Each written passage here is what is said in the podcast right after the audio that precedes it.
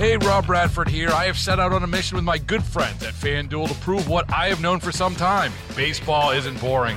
Now I have a daily podcast to prove it, with some of the most notable people in the baseball world screaming baseball isn't boring from the mountaintops, or at least agreeing to come on our show. Players, managers, G Ms, and yes, even the commissioner of baseball, Rob Manfred. It has been a constant wave of baseball's most powerful voices. So join the revolution. Subscribe and soak in Baseball Isn't Boring. Listen on your Odyssey app or wherever you get your podcast. You'll be glad you did. nine oh nine on Lanyap Day. That's what I'm calling it, since we have an extra day instead of leap day. And I wanted to spend some time talking about this, even though I had to fist fight the staff in order to do it, because I think it's important that we understand why we think the things we think, how some people can convince us to think the things that we think, or to make us th- change our mind and believe things that maybe we really don't think are true. And we're talking about logic and logical fallacies, and how maybe it'll help you more confidently, I guess, maybe uh, evaluate the arguments and claims you, you participate in and maybe are witness to on a daily basis, and help you separate fact from sharply dressed fiction. And, and these things go back, while we think it's the first time that we're, you know, because we're going through it, that we're thinking about it, and these are uncharted times. This goes back to the times of, I guess, Aristotle and Plato, et cetera. And with that, we welcome in Sara Bizarro, a U N O philosophy instructor from my alma mater, U N O. Good morning, Professor. How are you? Hi, good morning. How are you? I'm I'm well. Thank you for taking the time. I think I think this is a very interesting thing, and I'm going to ask you for some as we go through this morning. I would just leave any political person out of it, and I would just make it person A or person B as we're talking about fallacies, because I don't want to prejudice somebody one way or the other to think you're banging on this one or that one or the other one. Instead, we're talking about, I guess, philosophy and the way people think, right? Logic? Yes, definitely. Um, we we can start talking about the origins of this, like you mentioned, Plato and Socrates and Aristotle. Would you, um, this please? Is really, yeah. Yes, it's at the core of the of, of this topic, so it's really interesting that you mentioned that. So, uh, yeah, definitely fallacies are defects in, in arguments that are well known. And Aristotle was actually the first philosopher who identified, um, you know, and, and tried to enumerate fallacies in a book called Sophistical Refutation. So basically in ancient Greece, um, starting with Socrates and up to Aristotle, there were these um, characters named sophists, and they would go around and teach people how to win arguments. So they would teach people to argue for anything, for any position, and they would also take money from uh, for doing this job. And Plato, Socrates, and Aristotle, they both were against this, and so they would argue that the sophists were using both good and bad arguments, and that they weren't in, in good faith because they weren't searching for the truth. So Aristotle was the first one to make a list of these bad arguments that we now call fallacies. So when you say sophist, that's where sophistry comes from? Yes, that's where it comes from. All these, so uh, they, they they they they were real people up in Athens trying to make a living by teaching how to argue. They would teach politicians and lawyers and that kind of thing. So they were hired guns, mercenaries, but in the in the field of argument, not battlefield or warfare, right? Yes, definitely. Yes. Okay, well, see, you taught us something already. I didn't realize that. So, um, what are logical fallacies? And keep in mind, this is the the this is the um, one oh one course, Professor. The, the, the, this is a guy here in the audience. I don't know that we know a lot about philosophy, although I want to invite the audience in at five oh four, two six oh, one eight seven oh to ask any questions you have. That's the Oakland Heart Jeweler Talk and Text Line. And as I will prove, if I've not already proven, there are no dumb questions. Because we, we we believe things, we are in a politically charged climate, but sometimes if we analyze what we believe, then maybe we'll realize that it could be a logical fallacy at play. Accurate? Yes, definitely. So there are two kinds of fallacies. There are formal fallacies that have something to do with the structure of the argument, and I'll try to explain a little bit more with easy examples so everybody can understand. And then there's informal fallacies, and the informal fallacies are have to do more with the content of the argument. Okay, so an example yeah. of a formal fallacy would be what? And I don't know if we want to pick a a topic that is apolitical so we don't prejudice anybody? You want to make it about food or something else, and then we can use that I'll as make, a... I'll give you an example. I, I, can I use you as an example? Absolutely. I wish you would. I'd love to be used. Cool. All right. So uh, this is just one of the most common examples, and hopefully it'll help sort of visualize what a formal fallacy is. Um, so a formal fallacy, like I said, has to do with the structure of the argument rather than the content. So one of the most uh, common formal fallacies are, is called affirming the consequence. So that means if you make an argument of this kind, all cars are fast, and then I say, Tommy is fast, therefore, Tommy is a car. That doesn't follow. Mm-hmm. You can see that it doesn't follow from right. that, right? But if I, let's say I change the, the content of it, and I, instead of saying all cars are fast, I say all birds have feathers. And then I say Tommy has feathers, therefore Tommy is a bird. And if I have a bird named Tommy, which I don't, but imagine I did, that could all be true. But the structure is the same in both of them, and it's not a good structure. So it's when you say all A's are B's, and then you affirm B, and you take A. So the formal fallacies have to do with the structure of the argument rather than the content. And the reason why they are appealing is because we have difficulty looking at the structure. We always look at the content. So it can be confusing, and, you know, it can be used to confuse people. Let me go back a little bit on that. Let me slow up a little bit here. So what you just said about the content, or we go to what in, as opposed to just now, Professor, you said we go to the content as opposed to the the structure. structure. So the Yes. So the, so in logic, when we teach logic to students, um, that that's what what they learn how to identify. So one thing is what the sentences mean, and the other thing is how the argument is structured. Okay. So in the in the in the in the first, we can go back to the first case. Sure. So all cars are fast. Tommy is fast, therefore Tommy is a car. So if you, in logic, usually you would put some letters in there mm-hmm. instead of the sentences. So say all A's are B's. So, uh, you know, um, Tommy is a B, therefore he's a, he is, is an A. So that's the structure. But then you can plug in whatever sentence you want, and if the sentences that you plug in are true, people can be tricked into thinking that that's a good argument in terms of the structure as well. As in so Tommy is a bird because you have a bird named Tommy. Yes. So if I put that in, it seems like, okay, yeah, Tommy has feathers. Tommy's a bird. I do have a bird named Tommy, so that seems fine. You know, do you understand what I'm saying? Yes, ma'am. We're we're off to a so, running start here. I like it. Keep going. so so this part, the formal fallacies, I think they're appeal. Well, they're not appealing, but it's just because it's confusing. It's difficult to discern the structure from the content, and so you know people are easily confused by formal fallacies. Um, and then you can use it to make arguments that are not good. When it when I say that arguments are not good, it doesn't mean that the conclusion is not good. It just means that that doesn't follow from the things that I was saying before. Now, what about an so, informal fallacy? All right. So informal fallacies are the ones that are more common and that I think are more interesting. Uh, and then maybe they're more the ones that you are thinking about, right? Okay. So in, Yeah, so informal fallacies, I think there's a different thing underneath them. Um, they're motivated by us wanting to understand the world. So um, one one easy example is the false dilemma. So it's when someone says, you're either with us or against us. Uh, there's only two options. You either do this or you do that. And if you're not doing that, then you're doing the opposite. So that's a false dilemma, a black and white fallacy sometimes it's called. That's one of the informal fallacies. So it's used and, by, and let me go to the, um, the the reasoning behind it. People would use a false dilemma fallacy to try to get you off of the fence or urge you to not analyze exactly what you think. And just explain that to me, Professor. Yes. So, so I mean, there's two aspects to it as well. I think uh, on the one hand, people are attracted by this kind of reasoning because we want to look at the world and find patterns and organize things a certain way. And so it's attractive to just try to organize everything as clearly as possible.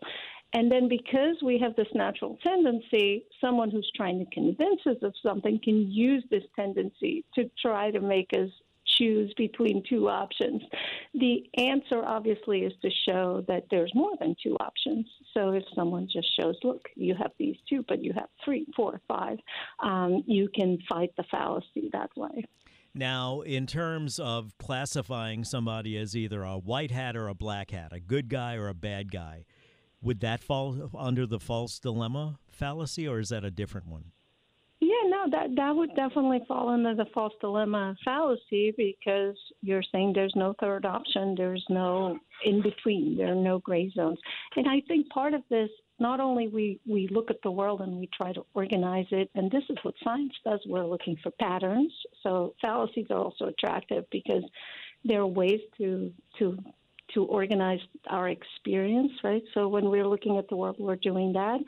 Um, but but it's also um, – uh, hold on. Tell, the, the, tell me your question again. The question – Yeah, the, the last the last one. Was about good white hat and black hat and making oh, the sense. The white hat and black hat. Yeah. yeah, yeah, yeah. Heroes yeah, yeah. and villains. So, So, yeah, so we, we were more comfortable organizing our, our, our experience that way. What I was going to say is that we I, I think one thing that's under all the fallacies is that we don't like what I like to call cognitive dissonance. So that's when something doesn't quite make sense.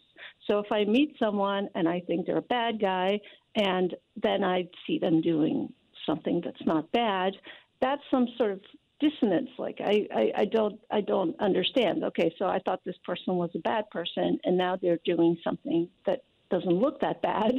So I'm uncom- I think we are uncomfortable with that. We don't want to have cognitive dissonance in our mind. Uh, that's a little bit uh, And, and Professor, if I might jump in for a second, that is precisely why I wanted to have you on, because we are in a country right now of cognitive dissonance where we want simple solutions to complex problems.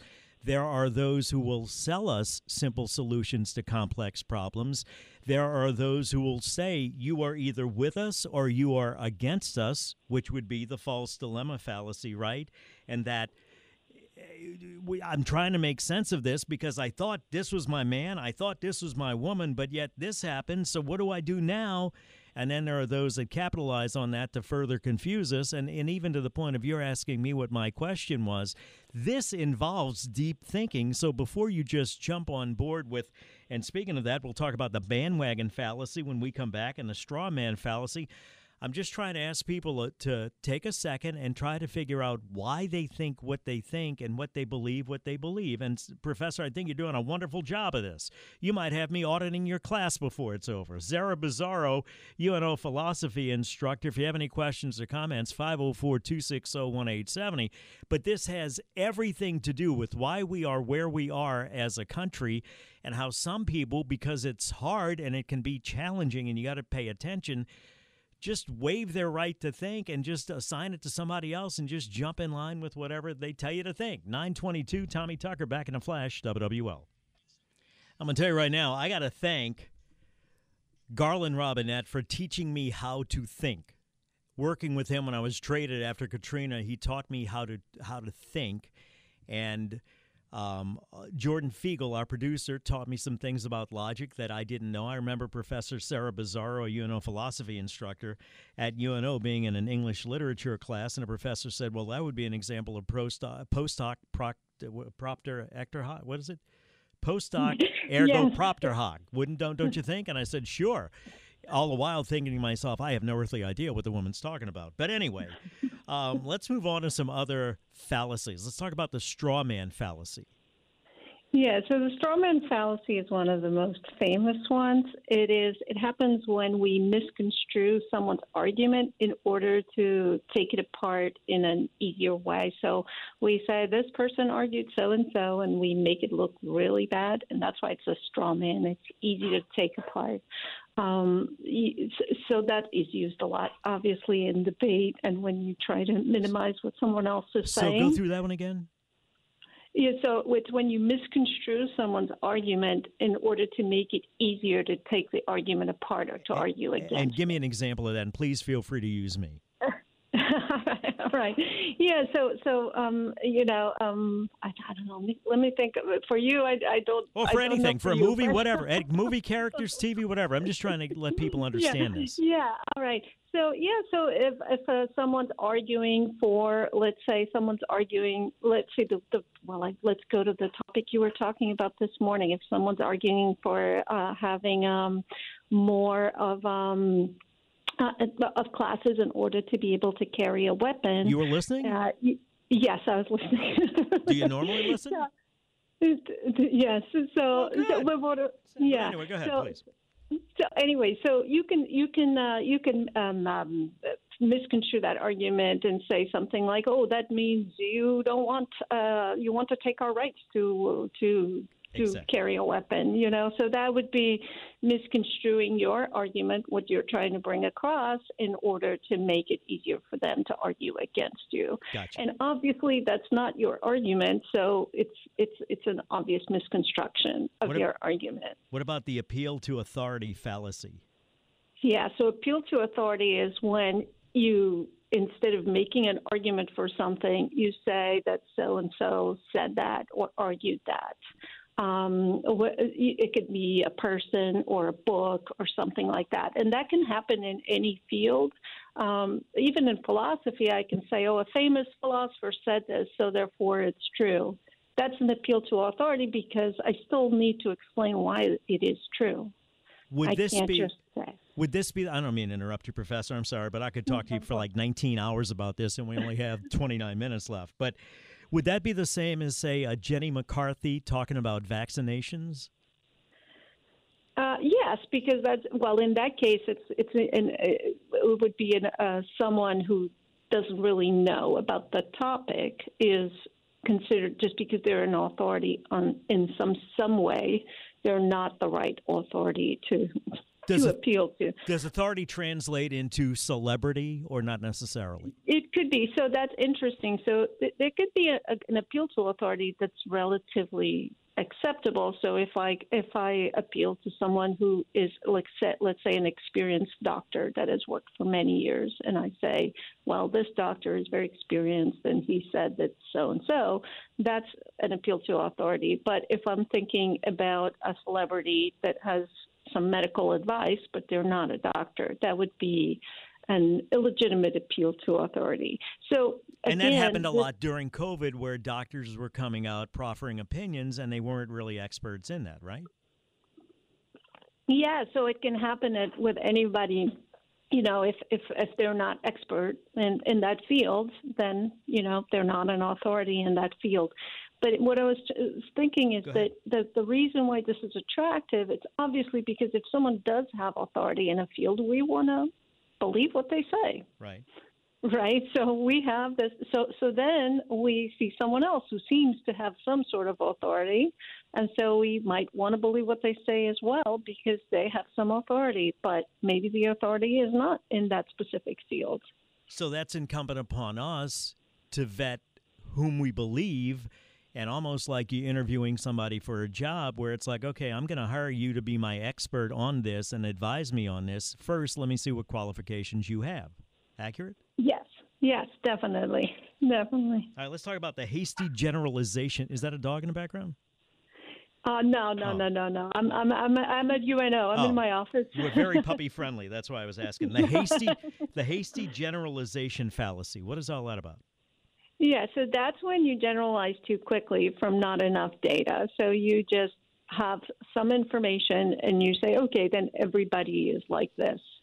Again, it's attractive because you can just make a conclusion, and we don't really always have access to so many, you know, so much enough data to make our conclusions. So it's just an attractive generalization based on like a limited amount of data. Like a false presumption, and I'm trying to think of an example of this, of um, I ate pizza last night and I got indigestion, so now I can't eat pizza or I'll get indigestion, or am I messing something up there? Yeah, no, that that's a good hasty generalization, definitely, because, you know, you you... you You've only had one, in this case, just one. But even if you had you know, how how many experiences of this kind do you need to have to make it a good generalization? It's, you know, obviously if you have pizza like five times and you have indigestion, maybe that's a good generalization, but obviously just one time. But from there enough. You would have to analyze what's on the pizza with glutenous, that the other thing, right? Yeah, so there might be something on the pizza. It might be that you put some peppers or something on the pizza, and that's what's giving you indigestion, not the whole pizza. Slothful induction. What is that? It, it, that's similar to, to the, the generalization because it's just it's it's just you know induction is another term for looking at the different examples and generalizing. So that's a, a similar similar thing where you just generalize from from not a lot of data. You catch a red light two days in a row. This light is always red when it really isn't. Yes. You just think it yes. is. Yes. So yeah. So you just generalize without. You know, just because it's been, it happened, you generalize it. Is that knocking on the door of correlation causation, or is that different? Yeah, so correlation causation is when we see something followed by another, and we assume that the first one caused the second one, and it it may be that it did, but it maybe it's just correlation, right? So uh, we we need again, we need more more instances of that effect to see if it's really causally related or not. An example? Yeah, so I mean, the, the, it's similar to all the ones you, you've been you've been saying, like with the pizza. Mm-hmm. That would be a good example too, because you know, if if I have a correlation, as I did something and then I felt something, then I think that it came from there. But I I, I need to have more than just one example, and, and and to look deeper into what is the ca- the, the causal relationship between one one. thing and the next one. Somebody texted in about postdoc ergo-propter hoc. You can talk about that when we come back, if you don't mind, so we can help sure, people sure. understand why. Professor, I appreciate your time. Like I said, you'll have to find me, find me hanging out at your office, just bugging you with questions forever now. nine thirty-seven, twenty-three till ten. We're talking to Doctor Sara Bizarro, a philosophy instructor, about why do we think the way we do, and and sometimes why do we just, because of cognitive dissonance, why do we lazily give up the right to think or our abilities to think and just let somebody else do it for us? Traffic now, W W L. Baseball is in full swing. N B A playoffs are heating up, and your N F L team is gearing up for training camp. Listen to the latest on the teams you love here on the Odyssey app. The biggest sports radio stations in the country, providing unrivaled local coverage of their teams, all in one place. Exclusive interviews with players, coaches, and team executives, streaming live and always available on demand. Stay in the know with your favorite teams right here on the Odyssey app.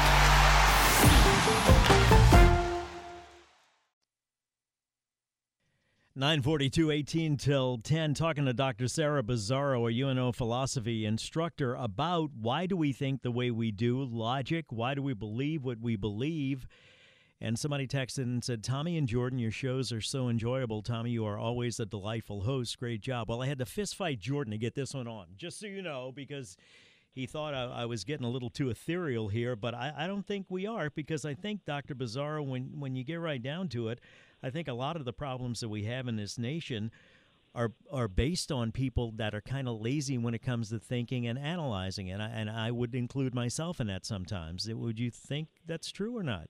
Or am I making some kind of logical fallacy there? No, I, I, I think it is it is true, because, but I don't think that's something so new. I guess now maybe it's more exacerbated, but like I said, it already existed two thousand years ago in Greece. That's so, true. Um, yes. That's right. I did, I did. I start by saying that, and then I say it's it's uh, part of what's going on today.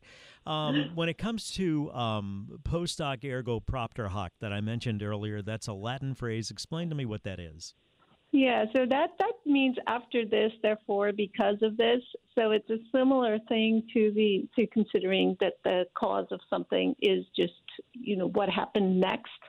So uh, that is also a tendency to just interpret the world in a way that makes sense. I think all of these are, are just natural tendencies, because I look at the world and I want to understand it, and I see something following another thing. And so I think, okay, that's what caused it. That's a normal uh, tendency. But if we jump too quickly into that conclusion, we would be falling in a fallacy, into a fallacy. What What would an example of that be? Um, well, I, I like I'd like to give an example of like my fa- my favorite fallacy, which sure. is a, a bigger example of this kind of fallacy. It's called a Texas sharp sharpshooter fallacy. You're reading Have you ahead. Heard of this one? You're reading ahead, Professor. I was getting to it. Go ahead. You're going to get there. Yeah. All right, because that is my favorite one, uh, and and it kind of it's a more of a generalization of all of these. So um, I will. Uh, it's it's usually inspired and uh, in um, sort of a story about coincidences between uh, J F K and Abraham Lincoln's mm-hmm. assassination. Right. So I'll give you some examples. You probably have heard this before, but maybe some of the listeners have not. Uh, so here are some coincidences between these two events. So both of these presidents were killed by uh, assassins uh, with three names, John Wilkes Booth and Lee Harvey Oswald. Lincoln had a secretary named Kennedy. Kennedy had a secretary named Lincoln. They both were killed on a Friday. They were sitting next to their wives. Lincoln was at a Ford theater. Kennedy was at a Lincoln theater made by uh, was in a Lincoln made by Ford. So they both were succeeded by a man named Johnson, and Lyndon Johnson was born in nineteen oh eight, while Andrew Johnson was born in eighteen oh eight. So the question is, what are the odds? This seems too much, too too much coincidence, in you know, to, to be explained. How do we explain all these coincidences? All right. So then the Texas sharpshooter fallacy explains. Why do we find these coincidences? So the Texas sharpshooter fallacy is the following. Imagine there's someone shooting at the side of a barn, and they just are just shooting randomly. And then at the end, when they finish shooting, they go and look for the best cluster of, uh, you know, of shots, and then they paint a target around that cluster. And then they claim, look, I'm a very good shooter because, you know, I hit this target so, you know, in such an expert way. So basically, that's what's happening in these kinds of coincidences. So whatever, when you want to find some similarities between two events, there's millions of facts related to those events. So you can just pick the ones that, that are the same and then point those out, ignore all the other ones that are not the same, and say that there's a relationship between the events. Does that make sense? Yeah, it makes a lot of sense. Would it be similar to, um, and I had an example just now, and Jordan typed something funny in the screen that made me laugh, and I forgot exactly what I was going to say. It was, um, oh, oh, when when um, you think you're psychic because you think of somebody, and then you hear from them two days later, when in fact, and you think that means something, but in fact, you've thought of ten thousand people, and that was the only one I called, and that's the only one that matches, so you presume from that that there's some kind of psychic connection when, in fact, there are more people that you thought of that didn't call than did? Exactly, exactly. So you just pick the things that coincide and ignore all the other ones, and then you can always find some connection. That being said, yes. There is a middle ground fallacy as well, right? Uh, yeah, so there, could be, there, there is a middle ground fallacy as well. The middle ground is not always the answer, right? So uh You, if you just think, okay, it's not too much, not too little. I mean, for instance, this fallacy can be understood to can be used to understand conspiracy theories, right? So because when you when you look at the world and you pick certain coincidences and you say, okay, there's a conspiracy underneath that, well, uh, often there there isn't a conspiracy, but it might be sometimes there is a conspiracy. Well, just be, just because you're paranoid, that doesn't mean you don't have legitimate enemies, right?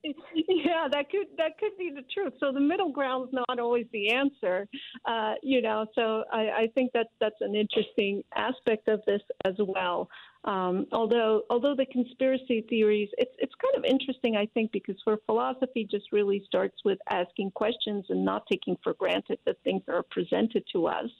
So that can be taken to the other side of like, okay, so if I'm not taking for granted that I could go in a conspiracy thinking very easily because I'm not taking for granted how things are, uh, uh, you know, presented to me, but that's also too much on the other side. So I don't know. I think the middle ground fallacy, it's yes, it's, it can be a fallacy if there is something on the extreme that is true, but it can also, middle grounds can also be a good position to take and sometimes. When, and when we get to conspiracy theories, that kind of goes to burden of proof fallacy in a way, right?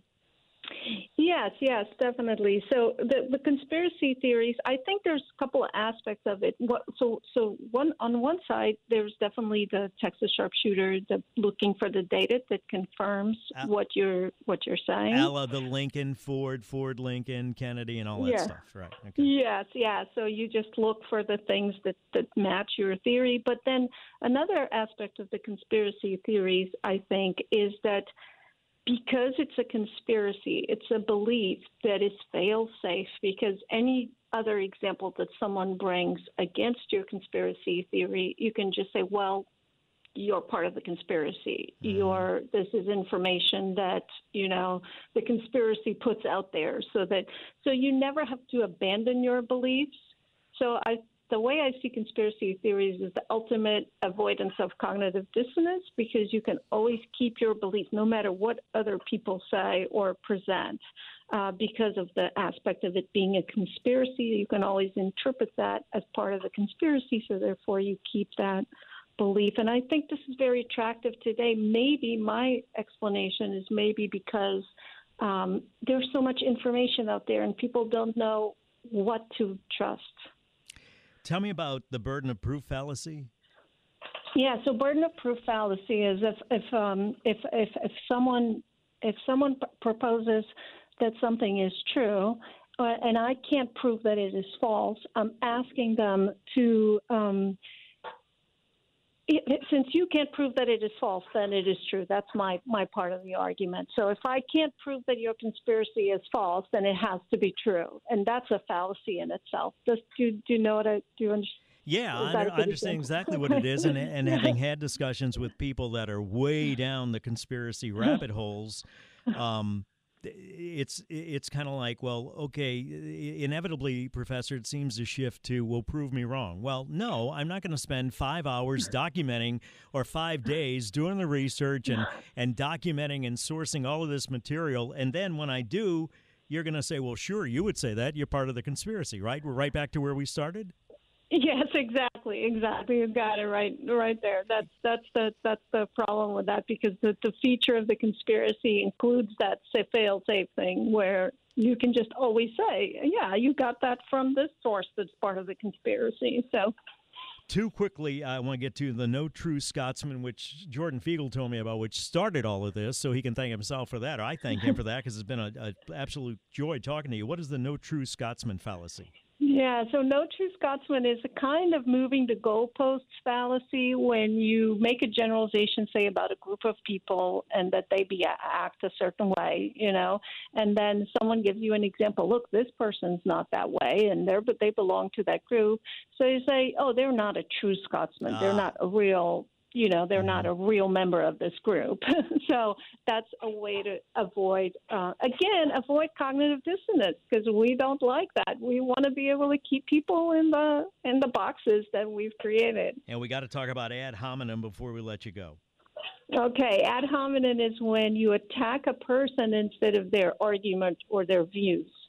So uh, you can say, this person's just a bad person because they did X, Y, and Z, so I'm not going to reply to their argument. But because it doesn't matter who they are, they might have a good point in the argument that they're making. So you're attacking the person instead of attacking the argument. And this happens a lot, obviously, in political debates and so forth, uh, where people attack the person rather than their views. Professor, I know you teach a philosophy and film course. We didn't even have time to talk about that. I hope we can have you back at some point, because I'm a big film buff. I thought I think this has been a fascinating hour. I appreciate your time. You should teach this for a living, because you do a good job of it. Oh, wait a minute. You do. Thank you. Have a great day, Professor. All right. Thank Appreciate you. Appreciate your time. Professor Sara Bizarro, I hope we helped you analyze a little bit of why you think what you think. nine fifty-three. Baseball is in full swing. N B A playoffs are heating up, and your N F L team is gearing up for training camp. Listen to the latest on the teams you love here on the Odyssey app. The biggest sports radio stations in the country, providing unrivaled local coverage of their teams, all in one place. Exclusive interviews with players, coaches, and team executives, streaming live and always available on demand. Stay in the know with your favorite teams right here on the Odyssey app.